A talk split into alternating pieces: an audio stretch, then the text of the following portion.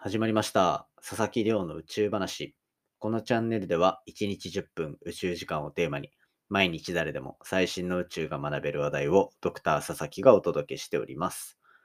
ということで、早速今日の本題ですが、今日はまあもう皆さん一度はこのニュース見かけてるんじゃないでしょうか。前澤友作さんがとうとう宇宙へ旅立つというお話をさせていただこうと思います。で、まあ今回このトピックを扱う理由としては、やっぱり日本人として、日本人の方が初めて宇宙に行って国際宇宙ステーションに滞在されるっていうところ、民間人としては初なんですね。そういったところだったりとか、やっぱりそもそもの注目度の高さっていうところで、ここはもう皆さんに紹介しておかなきゃいけないなというふうに思って今回のトピック、ピックアップしております。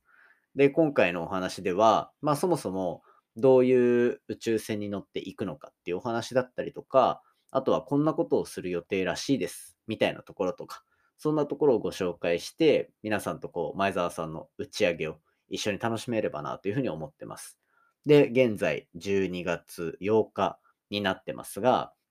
えーちょうど12月8日、今日ですね、前澤友作さん、こう、宇宙へ旅立つ打ち上げが予定されておりますので、まあ、それに向けて、ポッドキャスト聞いてる皆さんと一緒に理解を深めれればいいなというふうに思っておりますので、ぜひ最後までお付き合いいただけたら嬉しいです。よろしくお願いいたします。ということでですね、まあ本題に入る前に毎日恒例近況報告させていただこうと思っておりますが、今日は仕事終わって、で、まあその後もいろいろ作業はしていたんですけど、その中で一番取り組んでいたのは、あの、博士課程の学生に対して博論というか投稿論文に関するちょっと議論のお手伝いっていうのをしておりました。で、これ僕自身がちょっと前に話した通り、大学の共同研究員ってところで身分があるものなので、こう大学院の研究室で研究進めてる学生の相談乗ったりとかっていうところも、こう普段やらせてもらってるんですね。まあ普段って言っても、なかなかこう相談事があったら乗るとか、あの頭の整理の時間に付き合うとか、そういうような立ち位置になっていて、こうデータの理解ができるみたいな、こう同じぐらいの目線で、なおかつ、じゃあ、例えば、もっと、あの、レベルの高い教授だったりとか研究者の方々に、こうやって説明しようと思ってるっていうところの、こう、なんていうんでしょう、ロジックの磨き込みみたいなところっていうののサポートっていうのを、まあ、メインでやってるっていうような感じですね。で、まあそういうところで、まあ今回は僕の一個下になるんですかね、博士論文をまあ絶賛書いているっていう段階で、まあ論文とかいろいろ準備してるっていうところで、これってどうやって組み立てるのが一番いいかなとか、そもそもこのデータの見方合ってるかなっていうのを話してたんですけど、なんか久しぶりにそういう細かいデータまで見たなっていうふうに思いました。で、それっていうのも、なんか仕事で僕ずっとデータサイエンティストっていう仕事をやってるので、結構データ見るんですけど、なんか一個ちょっと例えば変な値があっても、全体としてどうなのか。で、まあ結局データサイエンティストってビジネスに落とし込まなきゃいけないっていうところがあるんで、なんかメジャーな傾向さえ捉えられてれば、あの、まあ大体のところの説明はついたりするっていうところはあったりするんですけど、こう、いざ基礎研究の論文のデータ扱うってなると、その1個のデータ、例えば変なのがあったら、そこにちゃんとこう論理的な説明が1個ずつないといけないとか、こう、今回都合悪いからこのデータ省きましょうみたいなところっていうのは、こう、軽々しくできるものではないので、そういったところをなんか詰めるっていう作業を久しぶりにやったなっていうふうになんか実感しました。で、なんかこういうふうに研究やるのも久しぶりに面白いなっていうふうに思ったりしましたし、今後もいろいろ参加できたらなっていうふうに考えてます。まあこう今日、前澤さんのお話、こう出していく中で、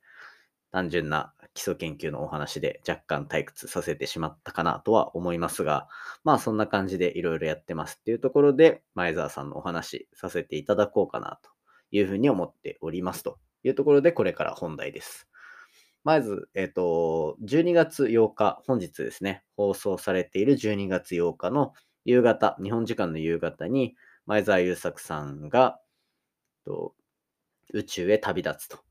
いうところで、今回は、こう、カザフスタンにあるバイコヌール宇宙基地っていうところから打ち上げがなされる予定になってます。で、前澤さんは宇宙に飛び立っていって、12日間国際宇宙ステーションに滞在すると。まあ、国際宇宙ステーションっていうのは、地球の周りを回っている、あの、なんかいろんなモジュールがたくさんくっついてるやつですね。こう宇宙飛行士の方も滞在している場所に民間人として滞在すると。しかも12日間ですね。で、これ、まあ多分聞き覚えがないから本当にすごいことなんだっていうところは皆さんなんとなくピンとくるかなと思うんですけど、本当にすごくて、まず日本人初の国際宇宙ステーションへの滞在になりますね。で、まあこの先、こう前澤さんのこう計画としては、 dearMoon プロジェクトでしたっけ？一般の方応募募集さかけて月に行こうっていう計画を持ってる中のこう宇宙行き第1弾っていうところです。で、しかも、このなんか例えば3ヶ月ぐらいの間に宇宙旅行っていう名目のニュース何個か見かけた方いらっしゃると思うんですね。こうアメリカ人の人だったりとかが言ってると思うんですけど、あれとはもう全然性質が違うもので、ああいった宇宙旅行って呼ばれてたものは、数分、3分とか5分とか、それぐらい、まあ、無重力空間というか、宇宙空間に行って帰ってくるみたいな、本当にとんぼ帰りのスケジュールだったんですが、前澤さんが今回行くのは12日間という、まあ、非常に長い期間行くっていうところになってます。で、今回行くのは3名の宇宙飛行士が、こう、カザフスタンのバイコヌール基地にいて、ソユーズ、ロシアのこうソユーズっていう有人宇宙船に乗って向かいますね。で、このソユーズっていうのも、えっと、ちょっと皆さんには覚えておいていただきたいなと思ってるもので、2011年にスペースシャトルがこう退役した。昔ってスペースシャトルで行ったり、ロケットで行ったりとかいう宇宙に行くための方法っていくつかあったんですけど、それがなくなって、もうソユーズだけしか宇宙空間に有人探査で行くことができないみたいな状況がつい最近2020年まで続いていたんですね。まあそんな由緒正しい宇宙船がこの今回、ま、前澤さんが乗るソユーズっていうそんな宇宙船になります。で、まあその宇宙船に乗って国際宇宙ステーションに到着するというなった時にじゃあ12日間何をするんだっていうお話だと思うんですね。で、これに関してはまあ、普通の宇宙飛行士であれば、こうそもそも雇われていってるわけですから、その中で例えば実験とかをやらなきゃいけなかったりとか、そういう背景あるものの、前澤さんはこうご自身で行っているっていうところがあるんで、好きなことができるわけですよ。で、そんな中で、前澤さん、一体宇宙空間でどんなことをするのか、っていうところが今結構注目を集めていて、で、しかもこの取り組みめっちゃ面白いんですよ。どんな風な感じかっていうと、事前に前澤さんにやっていただきたい内容っていうのを、本当にファンの方から募集をかけて、なんと1から100まで100個宇宙でやることリストみたいなのが公開されてるんですね。これはこうファンの方からいただいたリクエストに対して、こう運営側が100個用意して、あの、リストとして公開されてるというところで、この中にこう、いくつかやっぱ面白そうなものがあるわけですよ。例えば、僕結構気になってるのいくつかあって、ナイトルーティーンとか、モーニングルーティーンとか、まあそもそもこの宇宙ステーション滞在の内容っていうのが、前澤さんの YouTube に載るらしいんですね。なので、そこで YouTube っぽい企画を動かすと。いうところで、ナイトルーティーンとモーニングルーティーンって書いてあるんですけど、確かに、こうなんか、ちゃんと通信をしようとしてる宇宙飛行士の方がこう語りかけてくれるみたいな、そんな放送って見たことあるかなって思うんですけど、じゃあ、起きてすぐの状態とか、これから寝ますっていう具体的な動きって、なんかこう、親近感持って見れそうじゃないですか。そういうところで今回は、なんか YouTube だったら絶対見ないんですけど、モーニングルーティンとかなんて。ただ、と宇宙空間でのそういった準備っていうのは若干気になるなって思ってます。なんか、こう、イメージ的には、やっぱ寝るときって、無重力で飛んでいかないように体縛ったりっていう作業大変そうだなとか、あとは歯磨きするときとか、まあ結構大変だろうしとか、いろいろあるんだろうなと思いながら、こう、楽しみにしてる感じですね。で、まあ他にも結構気になるのはあって、あとは飛行、紙飛行機。紙飛行機を飛ばしたらどうなるのかっていうところ。これもしかしたら過去に宇宙飛行士の方やってるんじゃないかなってちょっと思ってるんですけど、こう、飛行機が飛ぶ原理って最近結構いろんな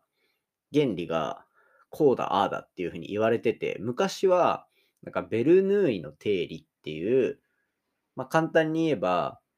飛行機が飛ぶときに上にかかる力、つまり飛行機って下にかかる重力とそれに逆らう揚力っていうので上に力ずっとかかるものっていうのがベルヌーイの定理っていうもので説明できるっていう話だったんですけど、なんかどうも最近そういった理論は使えないというふうになっているらしく、まあそんなところが別に再現できるわけではないと思うんですが、今回気になってるのは、こう、紙飛行機って多分飛ばしたら、まあその言ってしまえば重力がない状態じゃないですか。宇宙空間って。でも、紙飛行機を飛ばすと、えっと、翼の形とかで揚力は発生する。上に向かう力っていうのは発生するはずなので、なんかこう永遠に上に行くっていうか、なんかくるんと回るのかなみたいな、そんなイメージを僕的には持っております。なので、前澤さんの YouTube で上がっていたらちょっと確認してみようかなっていうふうに思ってますね。で、あともう一つぐらい紹介しようかな。もう一つは、これ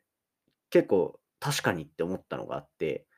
地球に帰ってきた後の重力適応するためのリハビリ、これをレポートしてほしいっていう宇宙空間ではなくて、帰ってきた後のお話も提案されてたりするんですね。でもこれめっちゃ面白いなと思ってて、こうよく宇宙から帰ってきた人って、なんか宇宙船から出された時に人に担がれて手を挙げて挨拶するみたいな、そんな姿がこう見られるかなって思うんですけど、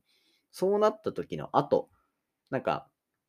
言ってしまえば12日間筋肉を使わなくて重力によって体の変化が起きると。で、なんかちょっと前に、腎臓がものすごくいい役割を果たすみたいな話、ポッドキャストで話しましたけど、まあそういった体の変化が確実に12日間で起こるわけですね。そんな体の重力への適応っていうリハビリ、これが必要っていう話はたくさん聞いてますが、具体的にどれぐらいのペースでどのぐらいやってっていう、その過程が見れることってなかったんじゃないかなって思うんですよね。今までこう思い返しても。もしかしたら、あの、断片的にはあったかもしれないですけど、やっぱ YouTube に上げてくれるってことなので、普通に宇宙飛行士の方がリハビリする姿よりは鮮明にいろいろな姿が見えるんじゃないかなと思っていて、そういったところも僕的には注目のポイントになってます。まあこれ以外に今3つぐらい4つとかしか紹介してないですけど、こう、ホームページ見ていただけると、100個ぐらいリストアップされてるんですね。まあもちろん全部できないですとは言ってはいるものの、結構消費されていくはずなので、そんな中でどういうコンテンツが YouTube の中に出てくるのかっていうのも、まあ、ポッドキャストじゃないや、えっ、ー、と、前澤さんの宇宙、YouTube の中、宇宙遊泳の醍醐味かなっていうふうに思ってるんで、ぜひ皆さんと一緒にこう感想をシェアしながら、